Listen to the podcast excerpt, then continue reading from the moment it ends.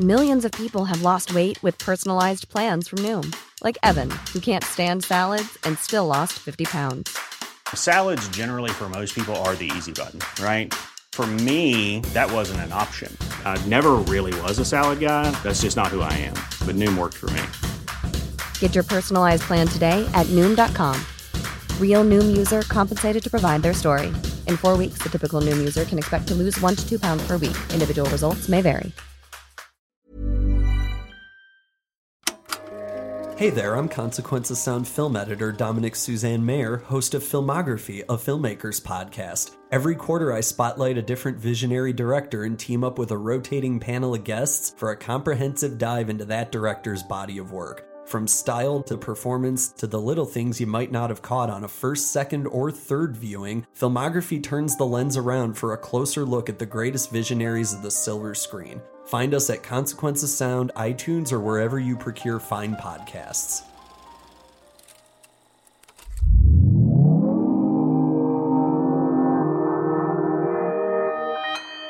Consequence Podcast Network. Discography is brought to you by Reverb LP, a marketplace for used and new music, vinyl, CDs, tapes, even reel to reel. With buyer protection and impeccable selection, if you're looking to complete your discography, there's no better place. Shop for music on the go with the Reverb LP app, available on Android and iOS, or find them online at lp.reverb.com. Hello and welcome to Discography. I'm your host, Marc with a C. I'm not only a lifelong record geek and not only the host of this here show on Consequence Podcast Network, but I've also been releasing lo-fi pop records independently for about 20 years now. Nearly. Discography is a show where we look at a great artist through the lens of only their canonical albums of first release material to see who the music says that they really are and how it all stacks up. Discography aims to educate and inform those listeners who really want to know. All opinions are that of the person that said them because everything is subjective, right? But discography can be a really personal journey for me, your host, which you should know up front. Thanks for tuning in to episode 5 of season 3. So thanks for coming back. Episode 5, Season 3 of Discography. I want to jump in before I really get going today. I want to tell you if somehow you've surfed in here on accident and you have not heard any episodes from this season, please, I implore you, go back to episode one of season three.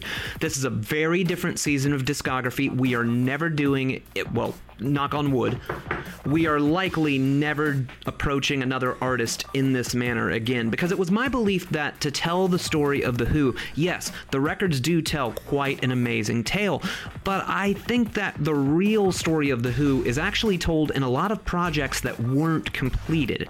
That's sort of how they ended up getting to their end result. And for a band that ends up in the trifecta of the Beatles, the Stones, you know, the Who, they just they don't nearly have the output. Like it doesn't match in sheer volume and sheer numbers what say the Beatles released in a much much shorter span of time. But I also believe that the solo records are a very important part of the Who's story. So with that said, please, I beg of you, if you're just jumping in now, go back to episode one, binge it, make it like a first release Netflix kind of weekend. I think it'll reward you. I think you'll have a better time. But if not, hey, I'm not going to tell you what to do. Listen to this show however you'd like. If you want to listen to it like dangling from a grappling hook from well, I mean as long as it's legal, you know, listen however you want, okay? I once it's left me, I can't control what you do with it nor would I want to but I, I do think you might have a better time if you started episode one. So, with that said, we're going to jump into what many sarcastically call the Who's first farewell era. Yes, we're going to jump into the dead center and tail end of 1982.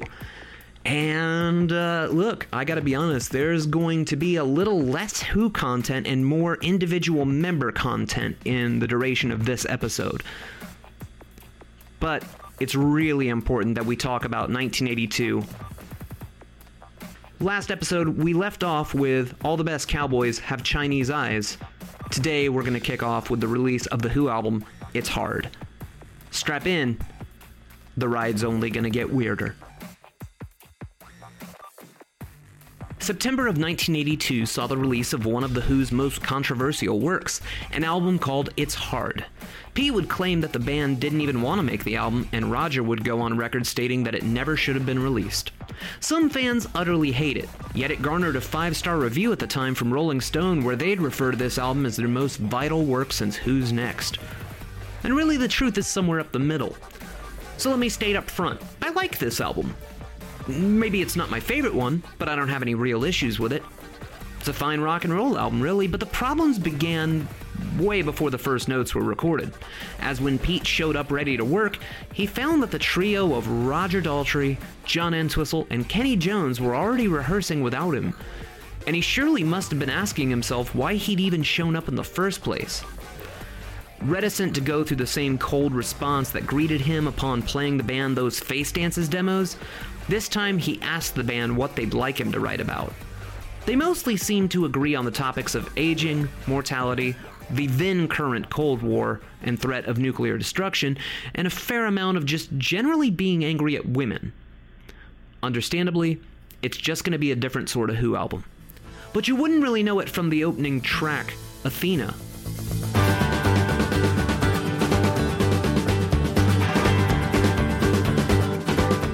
Those pummeling drums, those attacking banjo strums, it sounds like the four have finally coalesced into the proper and expected Who like groove. And Roger tackles the challenging lyrical rhythm with aplomb, and though the track was initially written about Pete being desperately smitten with actress Theresa Russell and his anger at the unrequited situation, many folks had misunderstood the lyrics as being far more sinister. Pete occasionally pops in to sing the line, She's a Bomb, which a number of fans misheard as She's a Whore. Just a girl. She's a ball. She's a ball. Just a girl, just a girl. Now, while I totally believe that Athena is pretty much what any Who fan could have signed up for, it's also my belief that the decision to front load the album right afterwards with two relatively weak tracks is where the disconnect lies for so many people because its hard definitely gets better and finds its footing as it plays on. John contributes a song called It's Your Turn that mostly seems to be goading young musicians to even attempt to take him on, while the super repetitive Cooks County just really isn't doing anyone many favors. But when you get to the earworm of the title track, everything starts to feel just right again. Can stand. Any kid can fly, can land. Now, it's not even a contest that the most well known song on It's Hard is the eternal groover known as Eminence Front.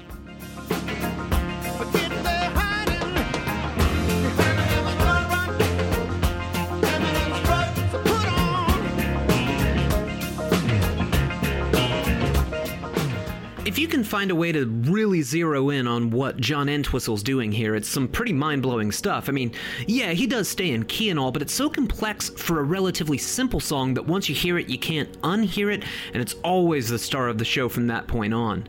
An odd fact concerning this tune that one might even recognize from Miami Vice is that while Pete is the lead vocalist, not only was a version with Roger on vocals completed, but Pete actually seemed to prefer it, well, if I'm basing my assumption on a comment he made in 2016 on a concert stage when we thought that a career spanning box set was on the way, but hey, what can we do? We'll talk about that later. Anyways, he seemed to be scratching his head at why producer Glyn Johns had decided to use the first take to his ears were riddled with errors. Like you might have noticed that Pete was just a, a smidge late on joining in with the gang vocals on the words, It's an Eminence Front. Well, that always kind of rankled Pete. And later, when they'd remix the album, that would be quote unquote fixed, but we're not even close to talking about that stuff yet. Now, on the total flip side, there's a gorgeous ballad called One Life's Enough that's somewhere between Pete's more spiritual writing and the more syrupy ballads found on Daltrey solo records. Once you hear it, it just sort of begs out that Pete should be crooning this one instead.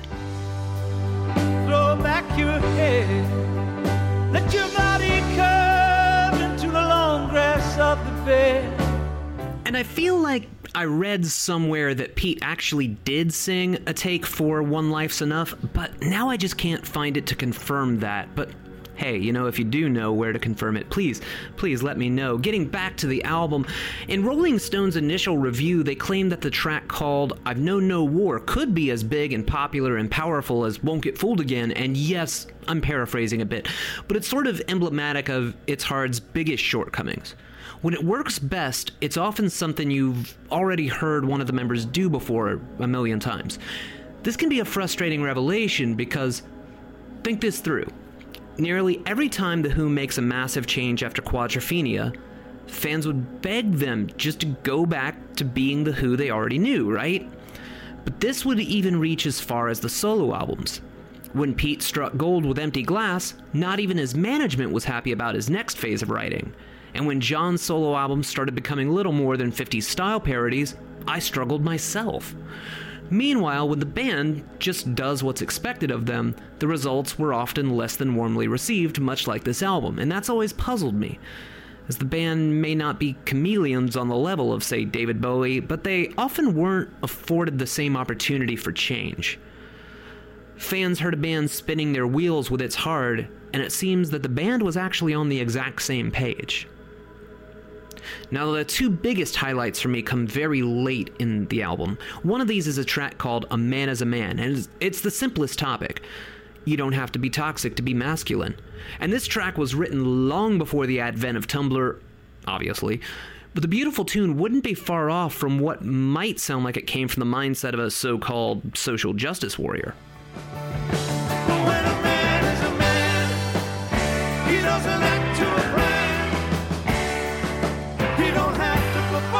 Perform like John Wayne in some big feature play. A man is a man when he can offer his hand. Not afraid of appearing insane if he can't break a break. I remember the first time I'd heard the album, and I was totally stunned that they'd bury such a wonderful song so deep in the record, but I think it's often overshadowed by the closing tune, Cry If You Want. Think about how long it took to get over that sudden when in you didn't look. Well, now my son, you're well instructed. Cry if you want.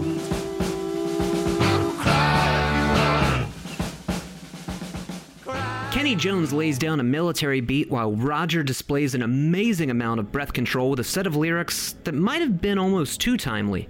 Some have called it a response to my generation, but years later.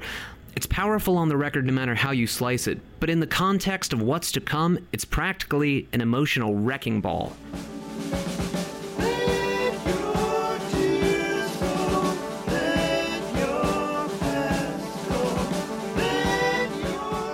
Now, would It's Hard benefit from reappraisal? Possibly. Does it seem a little overlong even at 46 minutes? I can't really argue with that. But ultimately, is it enjoyable? Absolutely. It's not Tommy Part 2, despite the kid who has upgraded from a pinball machine to an arcade game on the front cover. It's a real shame that more people didn't catch the buzz for this album, as it'd be the last full album of new material under the Who's moniker for nigh on 25 years.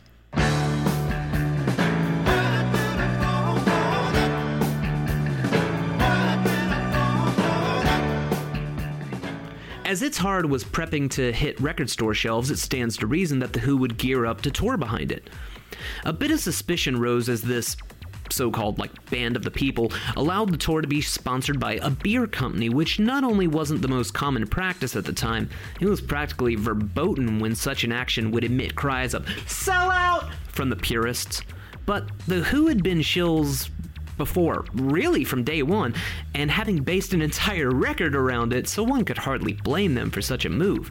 Somewhere along the lines, though, it was decided that this relatively short promo jaunt of around two and a half months would in fact become the band's farewell tour. It's all too easy to point fingers as to who really put the clamp down on ending the group, but with the fighting, the drugs, the deaths, the drama, and a record that the band didn't seem to have any faith in, it's actually the most logical decision that they could have likely made at the time. That said, if it had instead been billed as, say, the last tour before an extended hiatus, the group probably wouldn't get any flack for continuing to work together later on. But as no one could predict what the future would have in store, it sure must have felt like getting out of this massive machine was the best possible move for their individual sanity and needs. There's a lot of circulating video of the tour, and no amount of editing or fancy camera work can hide just how much Pete looked like he'd completely checked out by the time they were playing two sold out nights at Shea Stadium, despite the band still playing quite well. Substitute your lies for facts. I see right through your white, but my dad black. I found a few shoes really made out of sand. And based on the circulating videos from Seattle and San Diego, they only got better as the 1982 tour went on, even jacking Pete's increasingly thin guitar tone to cover the absence of John Rabbit Bundrick, who'd been replaced by Tim Gorman for these dates. But I can't explain. Can you hear what I'm saying, girl?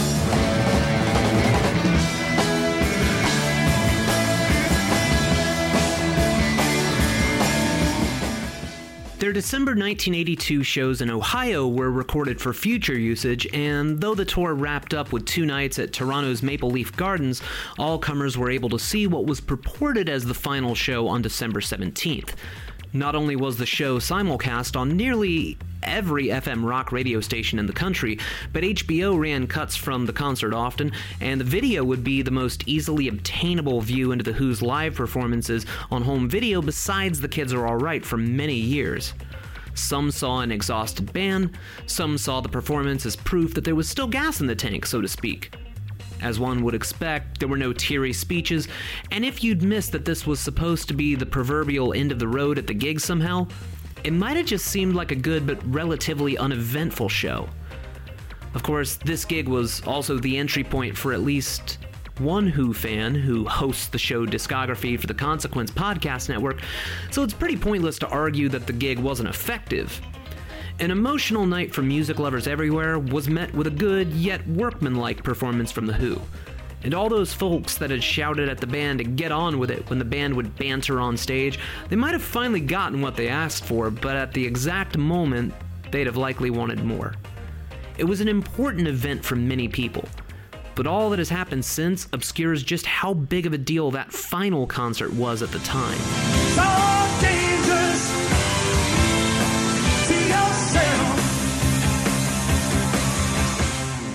Pete had suggested that the band could carry on with just making records and avoid touring, but John in particular felt that he'd not be able to properly express himself, and Roger seemed pretty steadfast in his reticence to work with Kenny Jones again, so it may have been an actual impasse that truly brought The Who to this ending. But now, everyone would need to dust themselves off and find what to do next. John seemed to start taking up any excuse to play with absolutely any offer that would come down the pike. Roger threw himself into his acting while prepping to be a full time solo artist, and Pete took a job as an editor at the publishing company Faber and Faber. But that doesn't mean that Pete was tossing music aside. Quite the contrary, actually. His first post Who release reached record store shelves in early 1983. It was a compilation of some of his home demos. This release was a compilation called Scoop.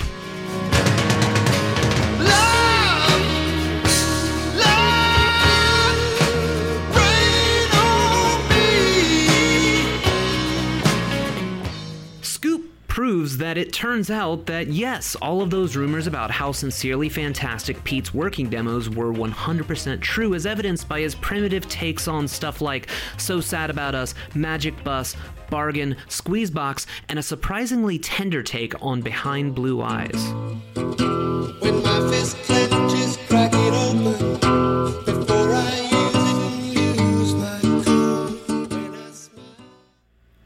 But there's also some brand new things to be found here, and they come from all over Pete's timeline. And as it does contain a ton of previously released songs, I'm not going to be covering the Scoop series terribly in depth. In fact, hang on, time out. Before I go much further, let me be blunt with you. Going forward, there is a 25 year long divide between Who records, and I'm mostly going to be talking about solo records for a while. Some of these are just sort of blips in hindsight, so I'll be spending a good amount of time talking about things that might be along the quote, major release side of things, but some things I'll only be talking about in a cursory way. As I've stated before, it's my belief that the real story of The Who is told between their actual albums, and this period's no exception, but facing facts, there's just not a ton of actual Who material to talk about for a while. So, in case you've gotten this far and wondered why I might have spent a bunch of time and attention on, say, odds and sods, but don't go super in depth with the Scoop series and some of Roger and John's solo endeavors, that's your reason. Otherwise, we'd be here for a much, much longer period of time talking about things that barely even register for some subsets of hardcore fans. And I'll do my best to hit on the most important and noteworthy events, of course. I'm just letting you know that there's a sea change afoot for this season, and it starts right now. Anyways, getting back to Scoop, besides some literal machine experiments, some guitar doodles, a few complete oddities, there's a few really cool and unreleased tunes here, especially the beautiful and welcoming track called You Came Back, a rejected demo for face dances called Dirty Water, and even some borderline psychedelic home demos for tracks like Politician and Melancholia. I've never felt so bad.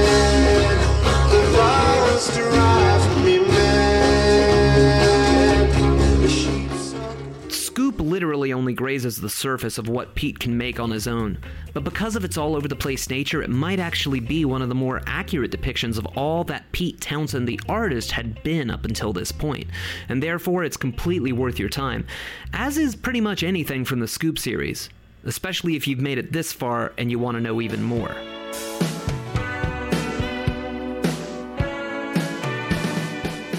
The first solo album of new original material released by any member of the group landed in early 1984 in the form of Roger Daltrey's Parting Should Be Painless. Roger had claimed that he was sourcing material that would represent his own feelings about the Who dissolving, but if we're being totally honest here, I didn't know that was the intention until I was doing extra research for this season of discography.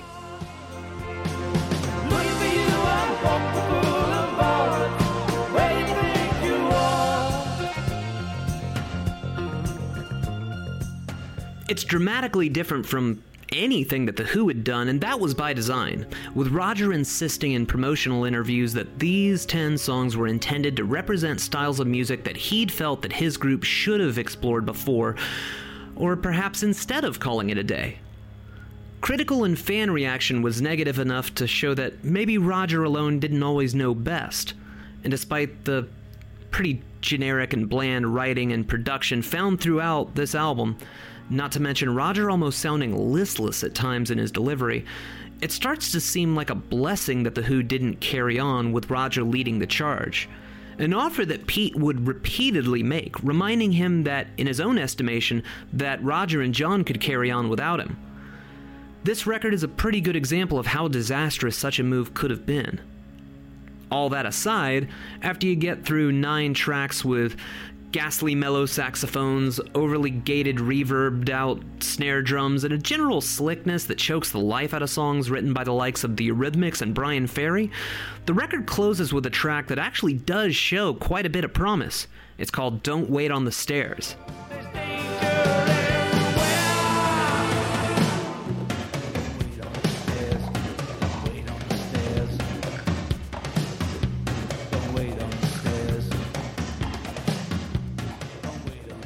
I mean, the song doesn't completely redeem Parting Should Be Painless, but it also gives just enough promise and surprise that one couldn't be blamed if they immediately turned the record over to begin again, trying to see if you'd missed something this cool on your first listen.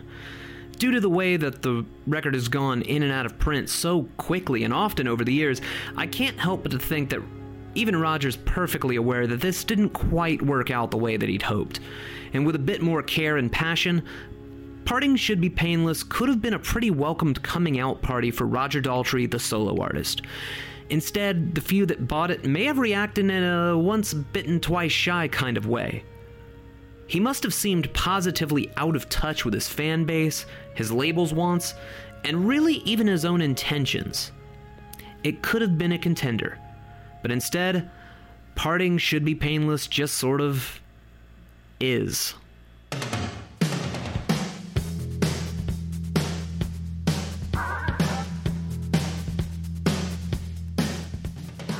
November of 1984 saw the release of a live album from The Who's quote unquote farewell tour called Who's Last. Initially, John Entwistle cooked up a track list that used live tracks from all phases of the band's career, but the suits at MCA weren't thrilled with a track list that reportedly barely contained any hits and ultimately decided that a time capsule of the farewell tour would sell better for that all important Christmas market. John's original track list, from what I remember, might seem a bit scattershot at first glance, and if I had it directly in front of me, I'd rattle off the whole shebang for you, but I'm just not finding any traces of that original intention on the web, though it's clear that John would have a better vantage point for compiling and mixing a live Who album than anyone not in the band, save for maybe Bob Pridden, their longtime sound man. As a result, we ended up with this thing. Mostly recorded at the third and fourth to last gigs from the 1982 tour, Who's Last is basically a glorified greatest hits album at first appearance, but communicates all you really need to know about The Who's level of passion at a time. So, as a reminder, here's a bit of what my generation sounded like on Live at Leeds.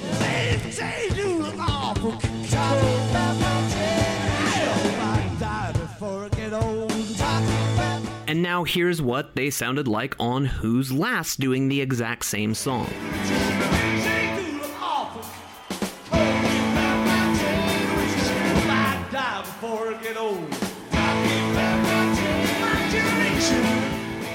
They sound sort of tired, worn out, lifeless almost, just in comparison. It's shocking because there were genuinely good nights and performances from this tour, and it almost seemed like producer Cy Langston set out to make the product disappointing on purpose.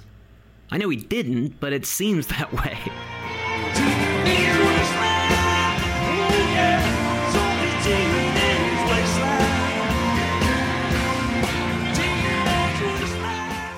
Even more head scratching is that when you go through this track list, there's precisely one song that even hails from after 1973, which is Who Are You?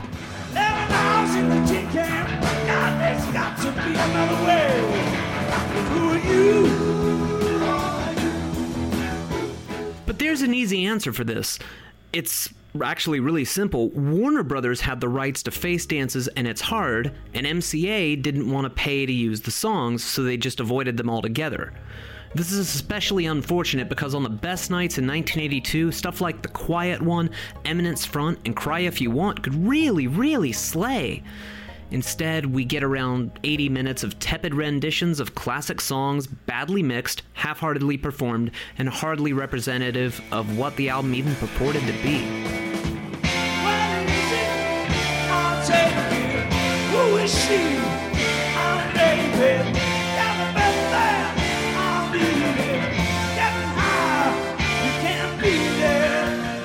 With so much in the vault that could have been used instead, as the years go by, the cash in nature of this live album, which actually had a lot of promise on paper, becomes more and more clear.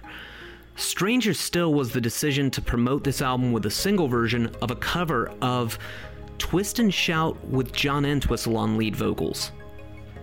It's pretty hard to argue that it's the weakest moment on a weak release, and one can't really blame the public for staying away in droves.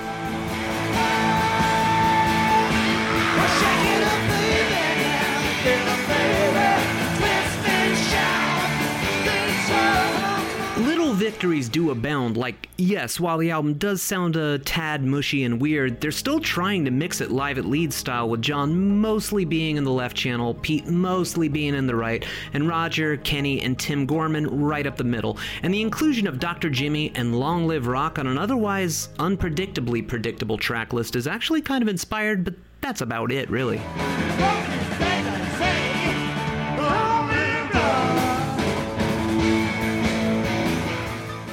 Overall, it's passable as it is, but for those in the know, this thing dilutes and neuters the onstage power of The Who in immeasurable ways.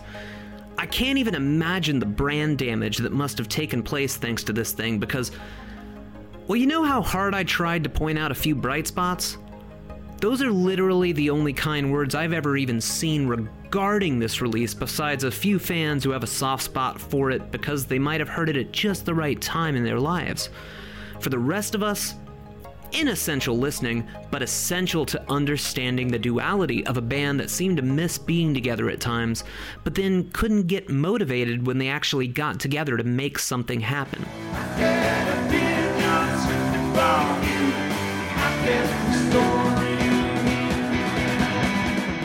Those who were hoping for a bright and shiny change of pace were rewarded in 1985 by a book written by Pete Townshend called Horse's Neck. I mention this collection of short stories not only because they are sometimes autobiographical, but because they often expand on the very makeup, themes, and situations of some Who songs and Pete's solo cuts, like Athena, Sister Disco, and Exquisitely Bored. And while it's certainly worth a read based on that alone, it's also a bizarre hodgepodge of references and stories full of misdirection and imagery in place of actual information that you're not even surprised when the narrator seems to express going through the motions of having sexual relations with a horse by the end. It's one of those check it out at your own risk books, but if you're a Townshend scholar, it's pretty darn essential depending on what you like best about his work. It only took a mere two and a half years to get The Who back together on a concert stage. The occasion? Live Aid, a benefit concert literally held around the globe to raise money for those who were and are starving in Africa. Now, Live Aid as a general festival has always fascinated me, and it's really tempting to go off on about a billion tangents about Bob Geldof's brainchild, but we've already got plenty to cover here, so we'll stick to the Who's 20 minute long set. Besides a DVD set of some highlights, there's no legally available recordings from this show, so we're going pretty off script here, but it's an important stepping stone to where we're going. So, as one can imagine, getting the four members on the same page for this gig was always going to be a challenge, and even finding adequate rehearsal time was next to impossible with everyone's schedules and locations taken into consideration, and the internal politics certainly didn't help. Roger really didn't want to play with Kenny, but there was no time to replace him. Pete wanted the band to learn a special new song for the event called After the Fire, but they didn't have time to learn it. Now, anyone who has ever seen The Who live knows that they'll come out pretty strong and energetic, but their gigs tend to be a marathon and not a sprint. Those slow burn gigs often erupt into something pretty joyful and transcendent, and the band knows this all too well, always struggling with these types of shows that wanted them to compact their legendary stage prowess into 20 minutes or less. From the moment they stepped onto the stage, technical problems ensued. John couldn't get his bass to work properly, and when one finally did come to life, it was hopelessly out of tune. And barely a minute into the opening My Generation, the satellite feed cut out, and what was supposed to be a worldwide audience became that of only the attendees present at Wembley Stadium on July 13th of 1985. Towards the end of Pinball Wizard, the feed came back, but it was Won't Get Fooled Again that seemed to have the most lasting impression, as numerous missed cues happened. And an attempt to bring the show to a nicer climax with an impromptu reprise of the song at the end was marred by Pete attempting to kick his leg over the microphone stand, but instead, he fell right over. In a very sweet gesture of brotherhood when it really mattered, Roger Daltrey saw this out of the corner of his eye and dropped to the ground as well to start rolling around, as if to say that this was intentional. It wasn't the band's finest hour. It probably didn't make Pete any more eager to get back on a stage to do the hits again, but it was enough to begin the mending of some fences and hints of collaboration between the members again.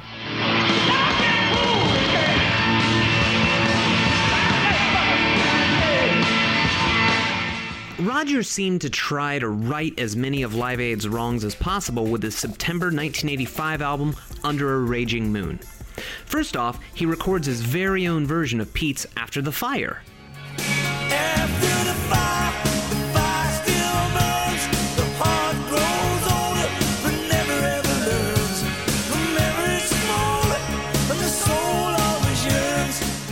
It's arguably the strongest solo track Roger has ever had up to this point, and in his hands, it becomes an ode to an acceptance of the past, allowing yourself to miss it, but also allowing yourself to make changes for a better future.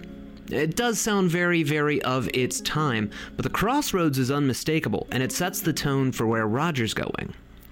The record is bookended by the title track, Under a Raging Moon, which is a not at all subtle and incredibly on the nose tribute to Keith Moon. It delivers a lot of the rock and roll punch that one might hope for from an ex member of The Who, and vocally, it actually seems quite cathartic and like it might have been what Roger really needed to say after processing everything.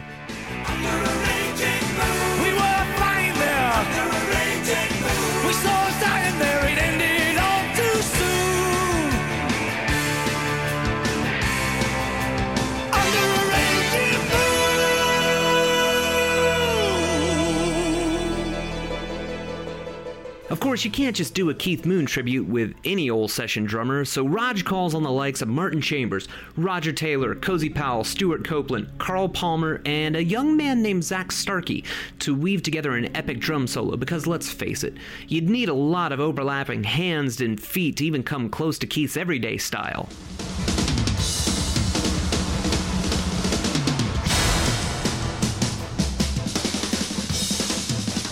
Importantly, while Pete wanted to play After the Fire at Live Aid, it was actually John that insisted that this song was performed instead of the ill fated version of Won't Get Fooled Again at the same show, to which Pete hemmed and hawed. The fact that both songs are included here as a tribute to all that had come before while also mending fences of disagreements surely went a long way towards reconciliation on the part of everyone. But in between those two, Despite Under a Raging Moon potentially being the most commercially successful solo album Roger would release in this decade, it all too often falls into the trappings of just kind of generic barroom rock, no matter who happens to actually be singing the tune.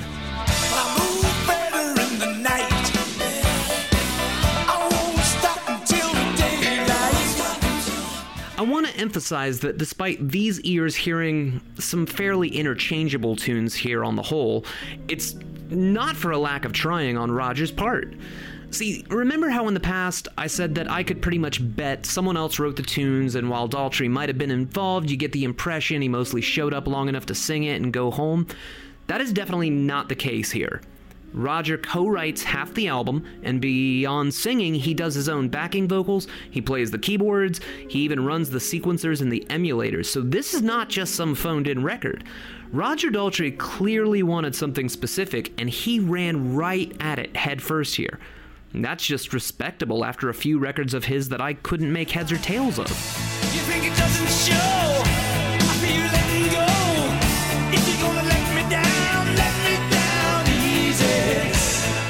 Elsewhere on the Under a Raging Moon album, you're gonna find more of the same, really. To be frank, if it sounds a lot like a Bryan Adams album, that'd be because Bryan Adams was a key writer for the two other highlights here.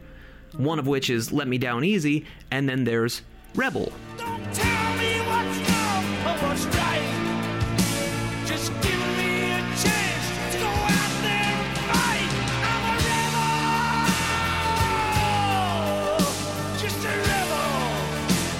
While Rebel might be a little bit cheeseball, a little bit overwrought, and a little bit angst for the sake of angst, it's a, another entry kind of like After the Fire, bringing Roger back to telling stories so that his vocal bark has something to build to.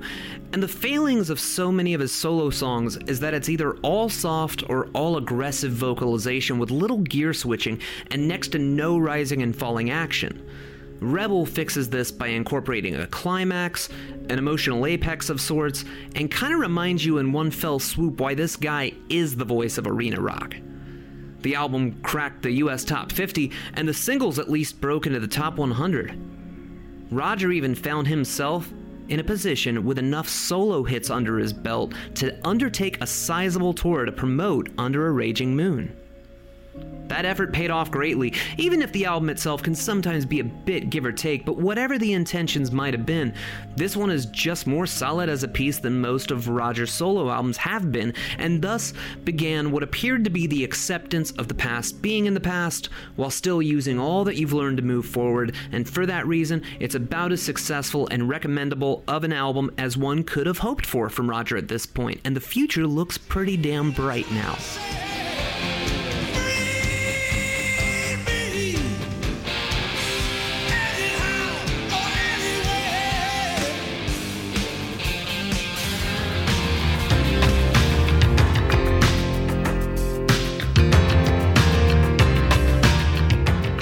November of 1985, Pete Townshend released another cracking collection of pop and rock songs called White City, a novel.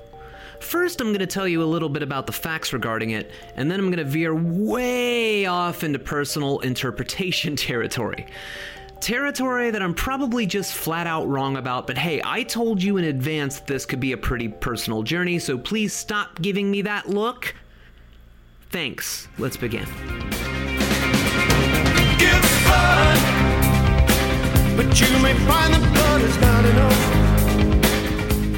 Though White City purports to be a novel, it arrives with scant liner notes, and it may actually be the soundtrack to a little seen film that helps put the songs and concept into perspective. But again, this ain't filmography, so I'm not going to go into talking about the film just yet. Instead, let's stick to the nine song, 38 minute platter and see what we've got.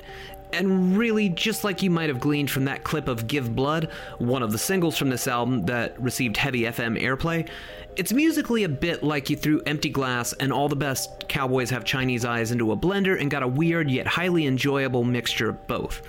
It's more straight ahead at times, and as it progresses, the record becomes more and more fragmented, but it doesn't ever stop being interesting. Face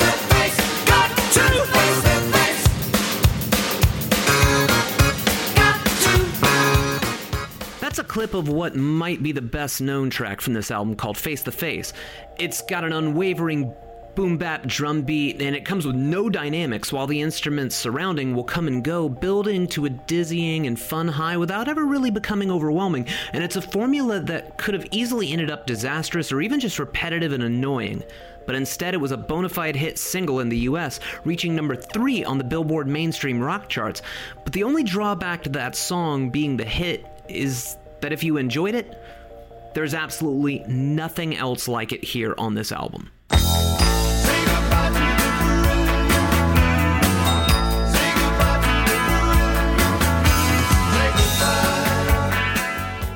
Really, that goes for pretty much any song you'd like to zero in on here. The song structures are more traditional than All the Best Cowboys, sure. The lyrics are just as cutting as those on Empty Glass while not being autobiographical, while still being somebody's truth. And the record is varied enough that if you aren't digging something, you know perfectly well that something brand new is waiting in the next set of grooves. And if I'm being completely upfront, it's really best to just let White City wash over you without paying too much attention to the song titles, as many titles are purely in reference to something you'd already heard, like the heartwarming and drum machine led song called Hiding Out.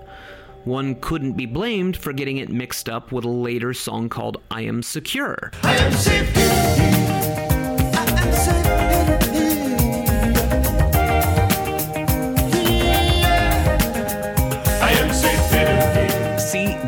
bit of hiding out, and for years I actually thought it was a misprint on the back cover that I Am Secure actually went where Hiding Out went, but uh, it was a whole thing. And that's not the only deceptive moment. Any Who fan would be excited to hear the slashing guitar that opens side two's crashing by design.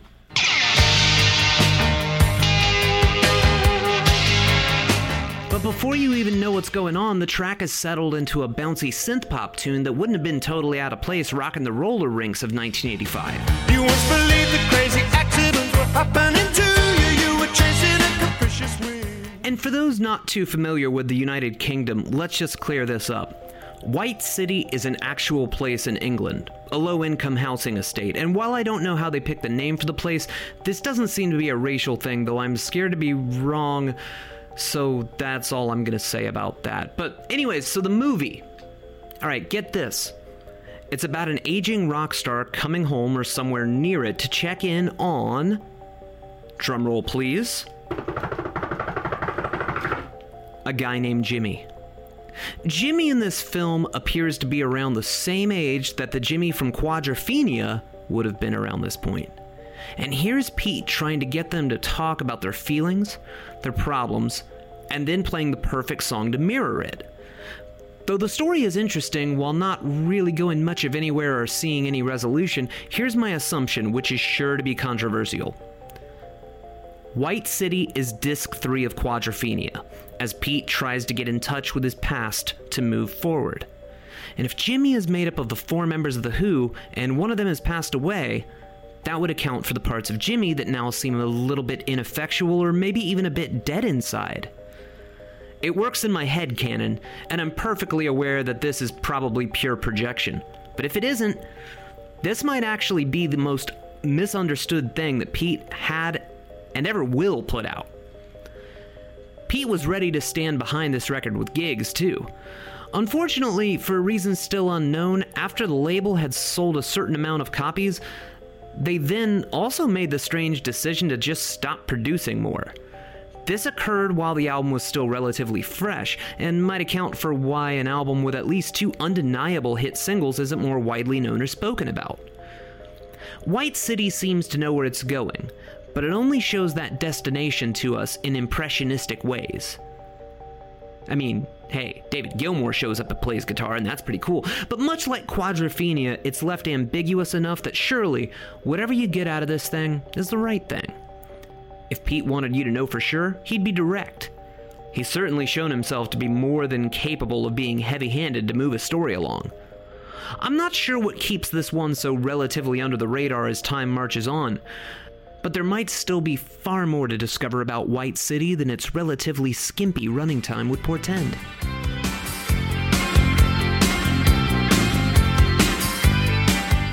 Pete would do some solo shows to promote the White City album, but you could count the dates on Mickey Mouse's fingers. And it's a shame, too, because this crack band that he dubbed Deep End contained not only John Rabbit Bundrick back on keys, but an animated percussionist named Jody Linscott, who already had a super impressive resume, Simon Phillips on drums, who you might remember popping up on the McVicar soundtrack, the ever present Peter Hope Evans on harmonica, an entire horn section, and the addition of a lead guitarist that you might have heard of named David Gilmour. Though his addition to the band wasn't as slapdash as it might look on paper. Actually, David and Pete had been collaborating on songs sent back and forth to each other since at least David Gilmour's 1984 album About Face.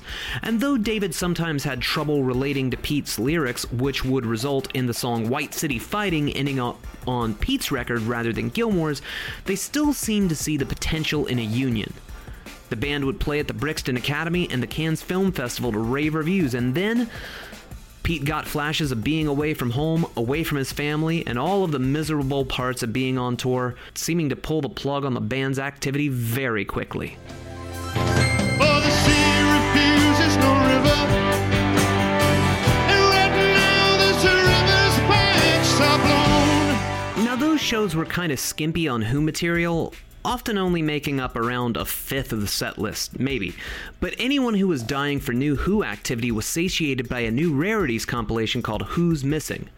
Kind of in the style of Odds and Sods, but not exactly, as many of the tunes had already been previously released as B sides, but you still got some glimpses into the pre My Generation album that was scrapped, not to mention an astounding and ripping live version of Bargain recorded at that fateful show in San Francisco back in December of 1971 that we are still waiting for the release of. The best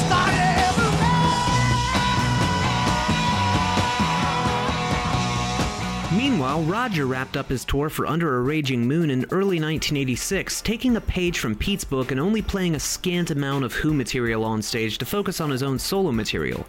He'd also had another bit of chart success from singing the theme to a film called Quicksilver. The movie wasn't a huge success, but the song plucked enough heartstrings to bring Roger's single to number 11 on the Billboard charts. Pete would also have a bit of soundtrack success with a song from a film called Playing for Keeps known as Life to Life, which also graced the US's top 40 charts and in actuality, while still relatively obscure, it's arguably more famous than the film it even came from.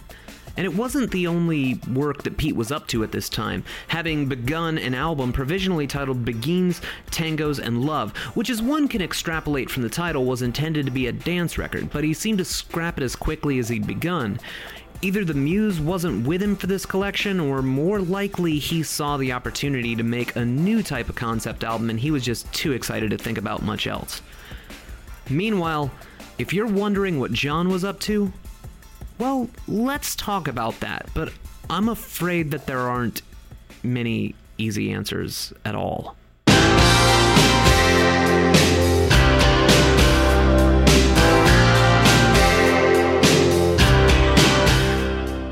John Entwistle's first solo album since 1981 was called The Rock, and it should have come out in 1986 on one of the Warner Elektra Atlantic owned labels, but it didn't. I don't know why that is. And while I can tell you things about the album that would eventually appear officially in various formations, I I have to admit that this album totally defeated me and that besides my assumption that John just wanted to make another straight up rock album, I have no idea what the hell happened here or even why this was attributed to John in the first place. I mean, yes, he does play bass on the whole thing, but you're not going to get many, ah, that's John friggin' Entwistle moments, if any. John wrote maybe four of these 11 songs, enlisted Henry Smalls from the band Prism to sing lead vocals, and also write the rest of the album. So, like I said, I just don't get it.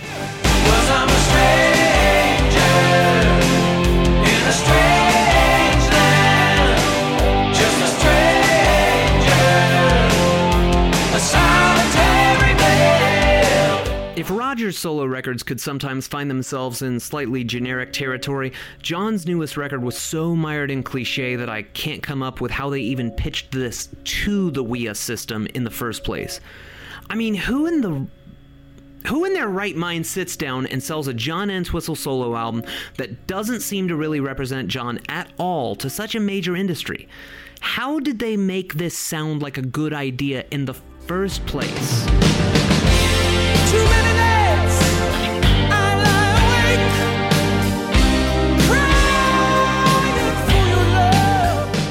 Sure, I'm as intrigued as a hardcore Who fan can be. You tell me that there's an unreleased John Entwistle album in the vaults, and I'm gonna salivate until I get to hear some of it. I mean, you've heard me go on and on about the San Francisco 1971 show, and that thing pretty much already exists. But oddly, hearing this album that represents 1986 better than the guy the album is attributed to raises far more questions than if I'd never heard the album at all. So, take the chorus of a song called Billy, for example. You can clearly hear John's unmistakable style, but it's surrounded by so many other things that don't seem to go with it that little ever truly comes together.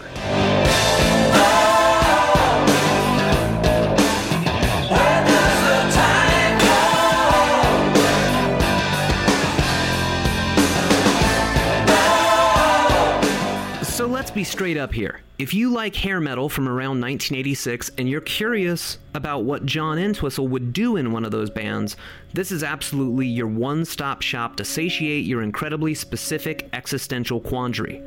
I'm not even going to pretend that this album might simply not make much sense to me, your host, but someone else might see this as a pile of untapped gold. My ears instead hear a bunch of people riding John's coattails while John lets them do it. But ultimately, the album was going to be impossible to market, and it sat in a vault for years until CDR copies showed up on the solo tours that John would start to undertake a few years down the line. If this had been attributed to, say, John Entwistle's new band that was called The Rock, would not be confused at all. Like, okay, John joined a then current band to make new rock and roll. Fine, I get that. Attributing the album solely to John is where this stops making any sense. Uh, Like, okay, a few years later, Kenney Jones would join up with Paul Rodgers from Bad Company and Free in a band called The Law. And sure, their record might also be a bit middling and generic, but it makes sense as a new project. However, if they credited the album to Kenney Jones just because he played drums on every song while literally everyone else involved seemed to have more input on the project, I'd have been just as perplexed there as I am here. John's more than capable of great brass arrangements, and while he's credited for playing some trombone in the liner notes, when you take a listen to, say, Hurricane, there's not even a question that these are simply synthesized horn stabs, and John's just capable of doing more than this, and frankly, doing it better.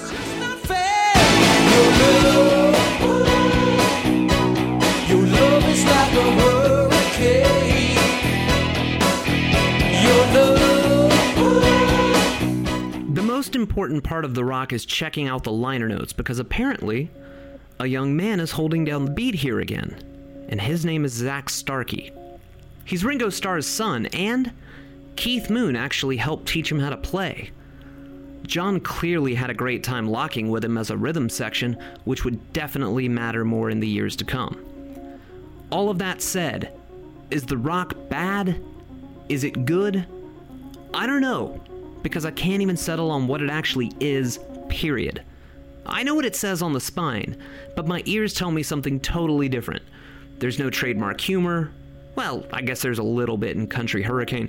Little in the way of deeply cutting lyrics, and very little that would set it apart from pretty much any rock band working a club circuit in 1986, other than the fact that the bassist was already very, very famous. Hey, gonna pause right there just to tell you thank you so much for listening to Discography. I'm gonna give you a couple of links that matter, but we're not gonna dwell on it as much as normal because we have so much ground to cover and we've got so much more Who history to catch up on. So, uh, as per usual, I'd like to remind you that rating and reviewing discography, wherever you found us, be it iTunes, Podchaser, Spotify, whichever, any place that you can rate and review us really helps us get into brand new ears. And if you want to follow us on Facebook, a great place to do it is facebook.com slash discography on CPN, where you can just search for discography in the search bar and hey, who knows, maybe you'll find it. That'd be cool, right? Also, I'd like to remind you we have lots of great, great podcasts here on the Consequence Podcast Network, such as Filmography, This Must Be the Place, Halloweenies, Filmography, our sister, brother, non binary relative show, Twice Removed. Yes, all of these things are completely worth your time. If you want to get a little bit deeper, do you need to reach out to me? Great. Twitter.com slash Mark5. That's right. On Twitter, I'm at Mark5. That's M A R C F I. If you want to follow my musical career in the best way that you can do it, well, there's markwithc.com. You can see lots of the records that I've put out over the years. You can stream me on Spotify if you want. Facebook.com slash markwithc music will keep you up to date with the latest news, uh, discography included. Or if you'd like to help me make future creations, patreon.com slash mark with a C. This one really helps out because trying to put out a bunch of stuff for my 20th anniversary, you can help make that happen. Plus, you will get lots of cool stuff in return, such as my other podcast, The Real Congregation. That happens twice monthly. I'm sure there's a nicer way I could have said that, a more grammatically correct and interesting way, but I'm just trying to rush through this so I can get back to Who history. This has been Links That Matter with Mark with a C. Back to the show. Hey, I'm Ryan Reynolds. Recently, I asked Mint Mobile's legal team if big wireless companies are allowed to raise prices due to inflation. They said yes. And then when I asked if raising prices technically violates those onerous two year contracts, they said, What the f are you talking about, you insane Hollywood ass? F- So to recap, we're cutting the price of Mint Unlimited from $30 a month to just $15 a month. Give it a try at mintmobile.com slash switch. $45 upfront for three months plus taxes and fees. Promo rate for new customers for limited time. Unlimited more than 40 gigabytes per month. Slows. Full terms at mintmobile.com. Millions of people have lost weight with personalized plans from Noom, like Evan, who can't stand salads and still lost 50 pounds. Salads, generally, for most people, are the easy button, right? For me, that wasn't an option. I never really was a salad guy. That's just not who I am. But Noom worked for me. Get your personalized plan today at Noom.com. Real Noom user compensated to provide their story. In four weeks, the typical Noom user can expect to lose one to two pounds per week. Individual results may vary. Hey, this is Cap, CPN Network Director. Mark and I bond over a lot of things, but most of all, music. We both obsess over it together and dive deep into nuanced collections of rare records to get that bigger picture. You probably know how it is. One day you realize that a bunch of your favorite records all have the same producer or session musician, and the next thing you know, you're on a wild goose chase for rare records hunting down more of those sweet sounds. Or say there's a band you love, like The Who, with an expansive catalog, different mixes of the same track, critical bootlegs. That's why I'm so excited that this season of Discography is sponsored by Reverb LP. You might know Reverb as an incredible music gear resale marketplace. Well, Reverb LP is their marketplace for used and new music. Buy records, sell your records so you can have money to buy other records. They have an impeccable selection, which you can scope out online or even better via their app, which is available on Android and iOS. In fact, if you're looking to start your Who collection or fill in some gaps, we've got a virtual bin for you to flip through. Just go to lp.reverb.com slash COS and you'll see all the records discussed in this season. Reverb LP offers buyer protection so you won't ever have to worry about a bum deal. And say you're hunting down an unofficial release, rare tracks, bootlegs, you'll find them here. As far as I'm concerned, and this is me speaking like 100% personally, Reverb LP is the marketplace for record collectors. Download the app, scope out the store, or browse this season's discography at lp.reverb.com slash COS. Now, back to Mark. August of 1986 saw the release of a single LP's worth of tracks from Pete's few live shows from the previous year. It was called Deep End Live and it boasted 10 tracks that ran the gamut from unexpected dips into his solo catalog rather than predictable hits with new takes on A Little Is Enough and Stop Hurting People. But it's also the home of some interesting covers like the song that they picked for the single, Barefootin'. We're doing a dance that can't be beat. Barefooted. But you also get shockingly moving versions of diametrically opposed material like I Put a Spell on You, which leads into the most tender reading of the Beat's, Save It for Later, one could pretty much ever hope for. Sooner you hit the deck, you get found out. Sooner or later, you run away, you run away and let me down. Away. And of course, there are some Who tunes here. Sure, you get your Behind Blue Eyes and your Pinball Wizard, but the real money shot here is the straight ahead Chicago blues style take on the soul cover from the Tommy album, Sonny Boy Williamson's Eyesight to the Blind. You talk about your woman, I wish you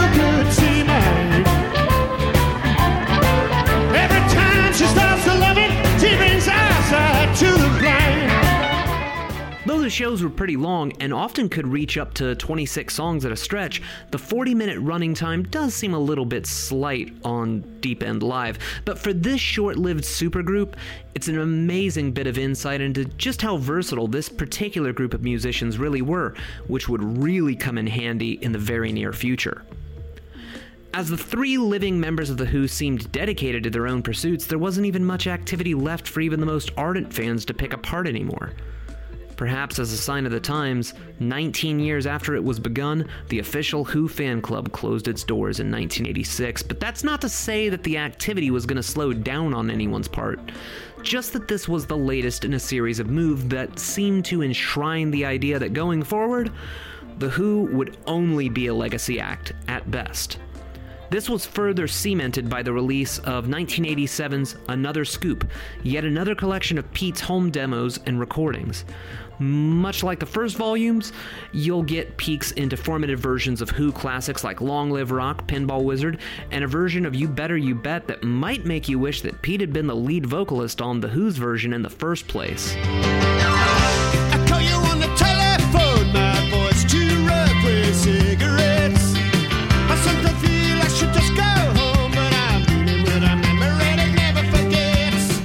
Is some genuinely great unreleased material here, including some looks into an album that Pete may have almost completed with a full on orchestra. One of those tracks is called Brooklyn Kids, and it stands solid and tall as one of Pete's most breathtaking and harrowing narratives, not to mention the unforgettable melodies that greet each lyrical turn. And another orchestral highlight is Football Fugue, a slightly more fierce and stabbing track that puts forth the notion that rock bands and musicians in general are playing for points, just like any sports team. Concentrate on the game. Well, the blew. The conductor's prone to complain. Song on the wall, me the ball.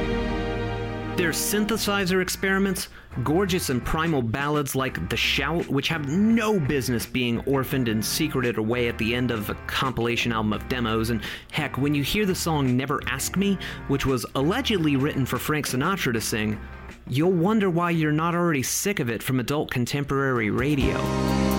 Never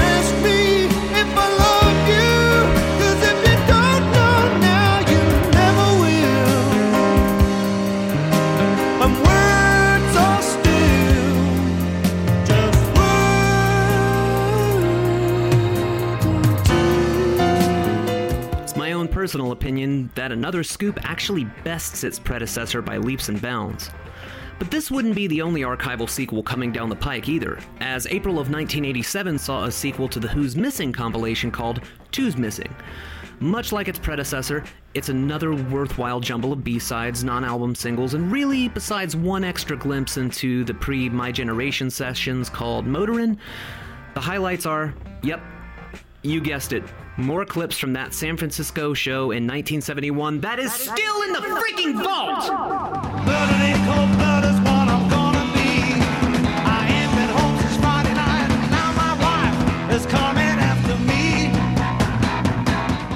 It adds a bit of insult to injury to see this vault type release full of so much previously released material, which gives you the impression that the outtake well is totally running dry, yet there are still so many things sitting on a shelf somewhere, and you just kind of know that the label is waiting for a special anniversary to charge you out the yin yang for the bonus content when it eventually arrives. Getting bilked for desirable material can be a fair trade depending on your level of fandom, but sometimes I personally wish they weren't so bleeding predictable about it. Anyways, Roger was already back at work, having contributed a cover of Elton John's Don't Let the Sun Go Down on Me to the soundtrack of the beloved cult film The Lost Boys. However, this was just a precursor to the release of probably his most maligned record yet. That's right, Roger unleashed his next full length solo offering in June of 1987. It was called Can't Wait to See the Movie, and. Uh, look, I don't want to go this route. I played this sucker over and over trying to find some really redeeming qualities, and while I still don't really like it and have had a hard time finding anyone who truly loves the thing to maybe help me see what I'm missing, I did kind of figure out what the record is and how to talk about it.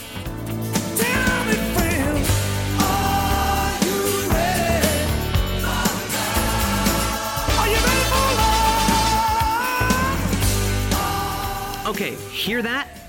That's what I'm talking about. It's so generic that if you don't recognize Roger's voice, this could literally be any number of records by any cache of legacy acts in 1987. It's not as if Roger is doing a bad job or if he's singing poorly or anything like that. It's just that there's not really any personality here, almost at all. We were hearts of fire. Do you remember it, my friend? We didn't think that it would end. On his last album, Under a Raging Moon, the laundry list of people that showed up to help Roger make an album that was pretty well received and promising at the time, that all seemed to work. I mean, as well as it could. The album was successful enough to warrant a tour. FM airplay was happening, and really all that was needed afterwards to really establish Roger as his own thing and not just being seen as the guy who used to sing for The Who. Just another solid enough album. Didn't need to blow you away, just enough going on to establish where he was going as well as his own style. Instead, the follow up was this unbearably tame, slick, and overpolished platter.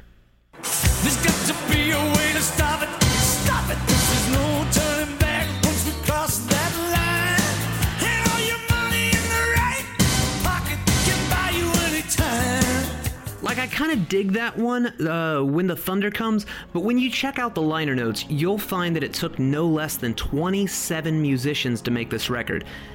And as at least three percussionists are listed, but it's clear that this album relies almost completely on drum machines, you start to wonder who assembled this, what they were going for, and what kind of phone tag must have taken place to make a staggeringly below average slice of 1987 pop.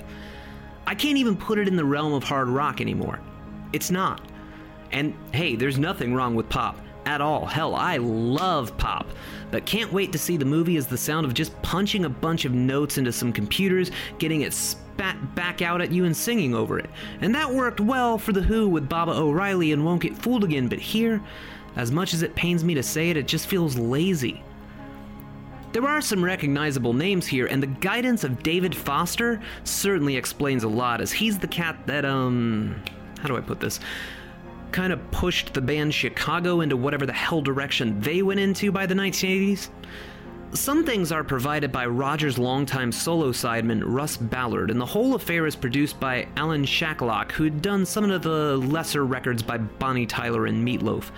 And the melodrama meets unpointed cheese that you'd expect from a Meatloaf album without Jim Steinman at the helm goes a long way towards explaining how we got here. I'm shipwrecked on my own. Passing cars and striptease bars. And home.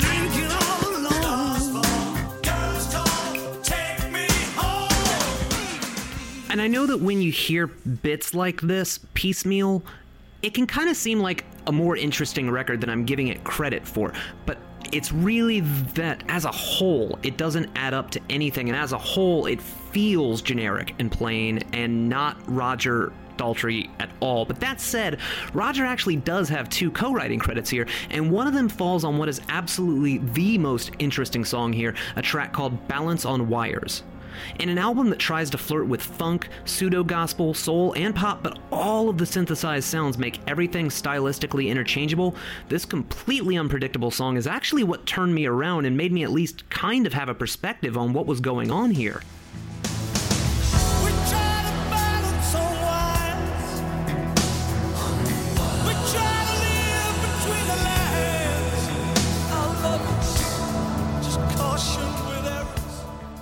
In six minutes, the song goes from total gloom to a rockin' metal and ends on kind of a weird and spooky note.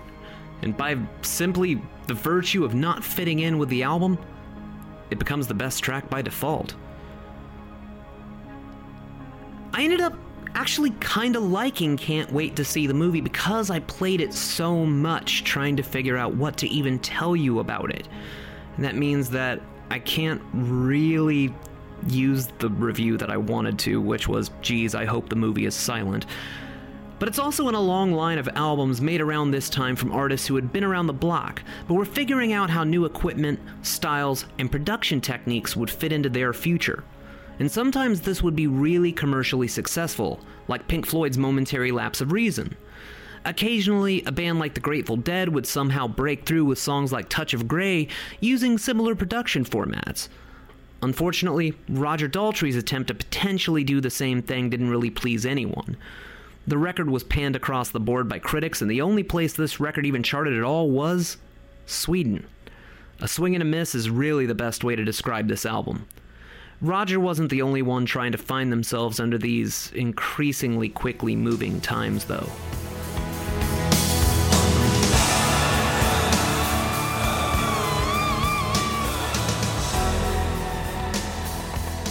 John Entwistle started gigging with a band called Rat Race Choir in 1987, presumably just to get out there and do something. It was his first major set of tour dates since the breakup of The Who, and though he'd find himself stuck in small clubs for the majority of the venues, the band seemed to mostly do more slightly metallic versions of songs popularized by The Who. The important part of this development is the drummer, Steve Luongo. He and John would become fast friends, would be highly inspirational to each other, and it gave John the security of having a rhythm section he could lock with again. So, onwards and upwards. Meanwhile, Pete had been working on a musical adaptation of Ted Hughes' beloved children's book, The Iron Man, but something came up and it was big. The Who decided to do a 25th anniversary tour in 1989, playing the biggest stadiums around. The reasons were myriad, but according to Pete's book, Who I Am, he readily admits that once his wife, Karen, had become pregnant, he saw a huge Who tour as a lucrative way to pay for the upcoming expenses. It's not the happiest reason to get your band back together, but hey, it's The Who, so who cares what the reason is? We've seen them play for worse reasons, right? But here's a few unfortunate things about that tour. First of all, on paper, it looks like a dream set list, but when you'd arrive at the show, you'd find that Pete was mostly playing rhythm guitar, and 80% of the time, that was on an acoustic. He'd leave the solos and distortions to a newcomer to the Who stage show known as Steve Bolts Bolton. And sure, Roger and John were there, good as ever, but so was pretty much the entirety of the Deep End band. This made many of the performances seem rather sanitized and staid, and frankly, though some fans were able to enjoy the show for what it was, something that no one even thought possible, reactions were and remain mixed about such a decision. Pete's reasoning for handling the tour in this fashion was more logical than artistic, though. Years of loud music had shattered his hearing, leaving him with the painful syndrome of tinnitus. Pete needed to come up with a way for The Who to still be loud as heck, but to not have to stand in front of a loud amplifier and monitor system all night. Instead, the more backing vocalists he added, the more percussionists, the more horns, the more noise would be coming off the stage, and further damage to Pete's hearing would be minimal at best. Most of the world's first taste of this reunion came on June 27th of 1989 through a live broadcast of a show from Radio City Music Hall in New York, where the band would perform Tommy nearly in full.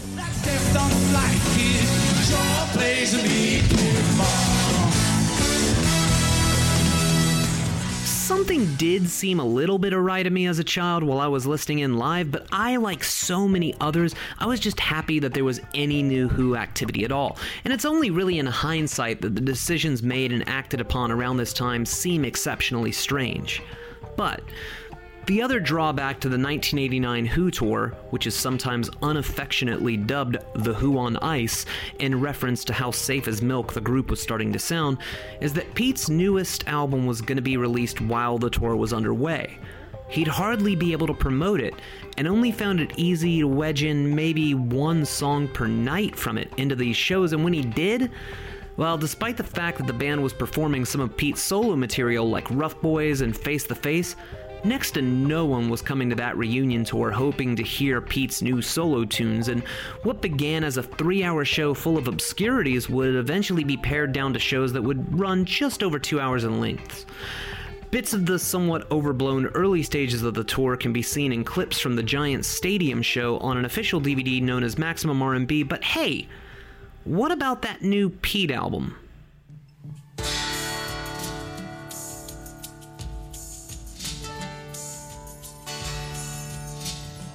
Pete Townshend's album The Iron Man was released by Atlantic Records in July of 1989, a few weeks into The Who's gargantuan 1989 tour. The sticker affixed to the wrapper on my copy said, First new studio album in four years, includes the single A Friend is a Friend, plus two new songs by The Who. And then the full title The Iron Man, a musical by Pete Townshend. Right, so my thought at the time, and remember, I'm like 11 when this thing came out. It's the first, quote, new Who product that has come out in my lifetime since my deep love for the band began.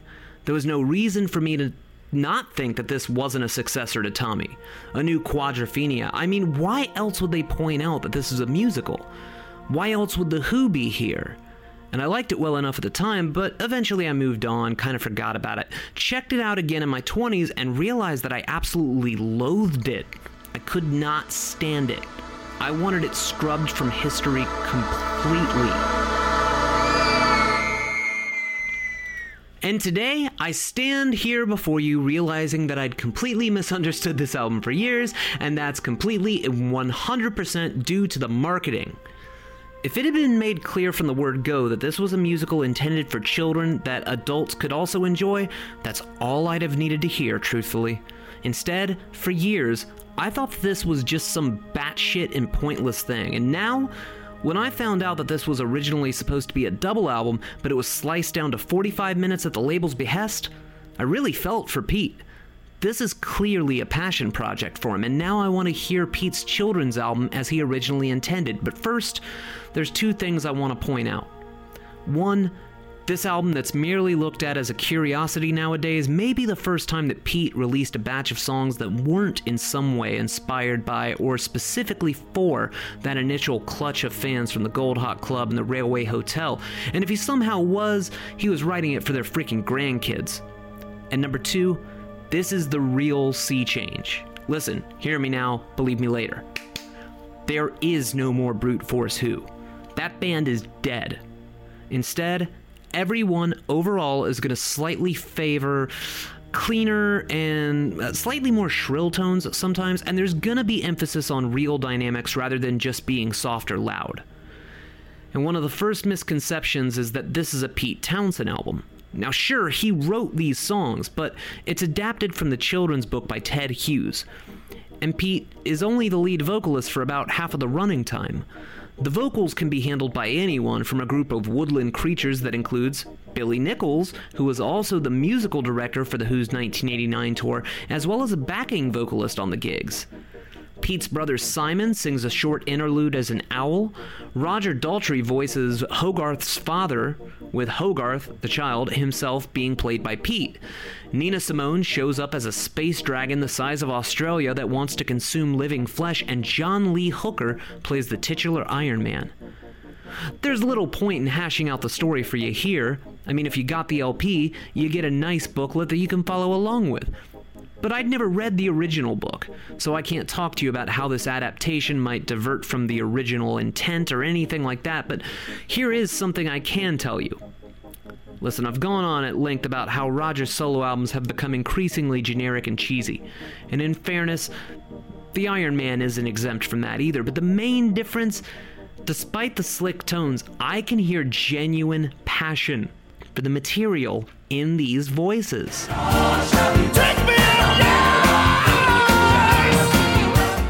On its own, as a pure listening experience, you can pick up parts of a story, but it's pretty clearly missing tons of connective tissue. I'd imagine that if you grew up on the book, that this can almost just play through like a bunch of tunes inspired by something that meant a lot to you at one time. If not, and you've just picked this up as the new Pete Townshend album thinking this is just the newest release from the guy that brought you Let My Love Open the Door and Slit Skirts, yeah, you're gonna be confused.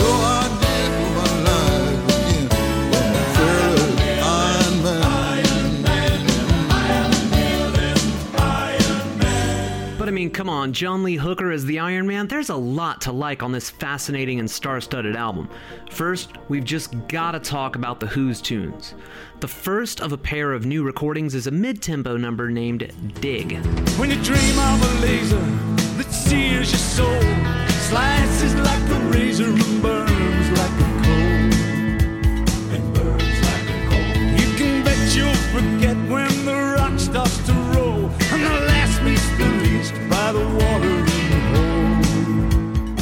While it doesn't necessarily sound like the Who of yesteryear, it's still definably them. And if you wanted to, you could draw a parallel between Roger singing about literally just digging a hole whenever you feel low and say, Now I'm a farmer from Odds and Sods.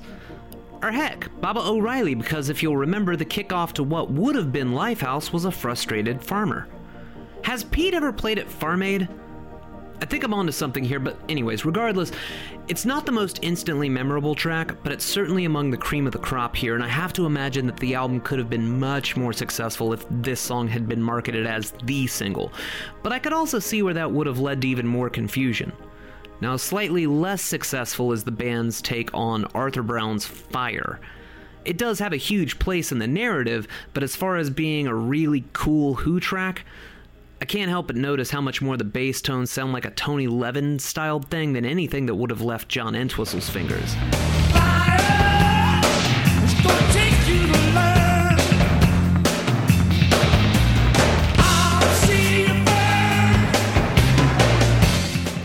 little bit of like phoned in fury, and that's one reason that this kinder and gentler Who approach isn't the end of the world. They aren't 19 anymore, and why should they pretend that they are, right? I looked and saw you were growing fat on the spoils of war. I want food fast.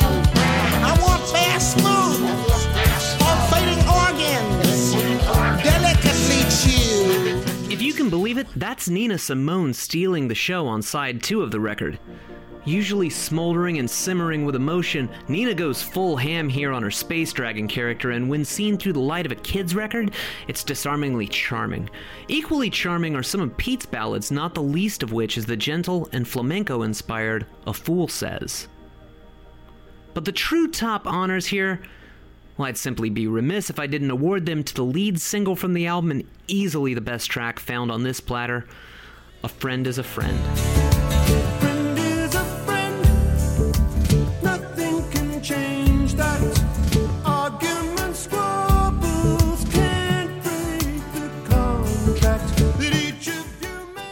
It's such a simple concept, too. Trust your friends because they're your friends, and that's that. It doesn't need any further sentiments, but somehow it only gets stronger and more resonant over its five minute running time, especially when this children's chorus chimes in. A friend is a friend. Nothing can change that. Arguments, squabbles can't break the contract. So, is the Iron Man perfect? No. Does it even really make much sense? Well, no, not really to me, but I haven't read the original book.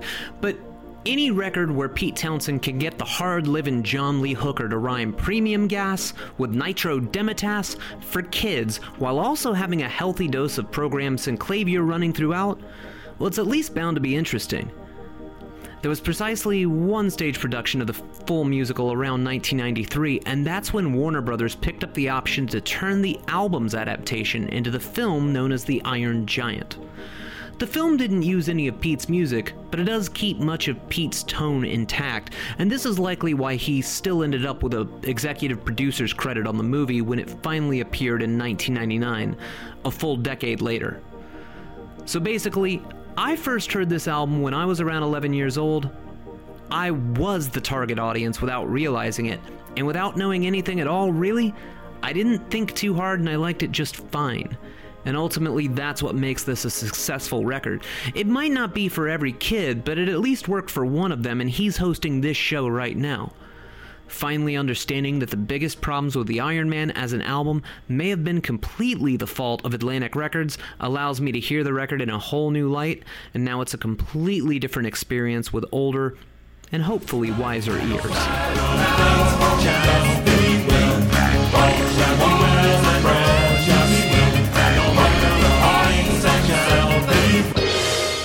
Right, folks, the sad reality is that's going to do it for this week's episode of Discography. Thank you so much for tuning in. Thank you so much for supporting the Consequence Podcast Network. Thank you so much for taking this journey with me. I literally can't thank you enough. It's impossible. I don't have it in me. And frankly, I'd stretch the show way past its running time just to give you all the thanks that I think you deserve for taking the journey with me. I don't want to be redundant or silent for too long, so let's keep this moving. Discography is produced for the Consequence Podcast Network by little old me, Marc a C, right here in my home studio in Orlando, Florida. Next week, we're going to pick up exactly where we left off. We're going to talk about the critical reaction to the Iron Man. We're going to talk about The Who wrapping up the 1989 tour. We got still so much to cover. I mean, right now, the 1989 tour could conceivably have grandkids. Isn't that unbelievable? Wow. Time waits for no one. Anyways, you've been a fantastic audience. A reminder, look us up on Facebook, facebook.com slash discography on CPN. Rate and review us on iTunes or pretty much wherever you procured this podcast. Simple word of mouth, that'll help us get into the ears of lots more Who fans. And you can check me out on Twitter at twitter.com slash marcfi, M-A-R-C-F-I, that is, of course. And facebook.com slash mark with a C music patreon.com slash mark with a c and marcwithac.com if you want to get some of my records and whatnot. I gotta roll. Thank you so much. Oh there i am being redundant again. Until next time my friends take care. Background music by chris zabriskie and jordan mckenna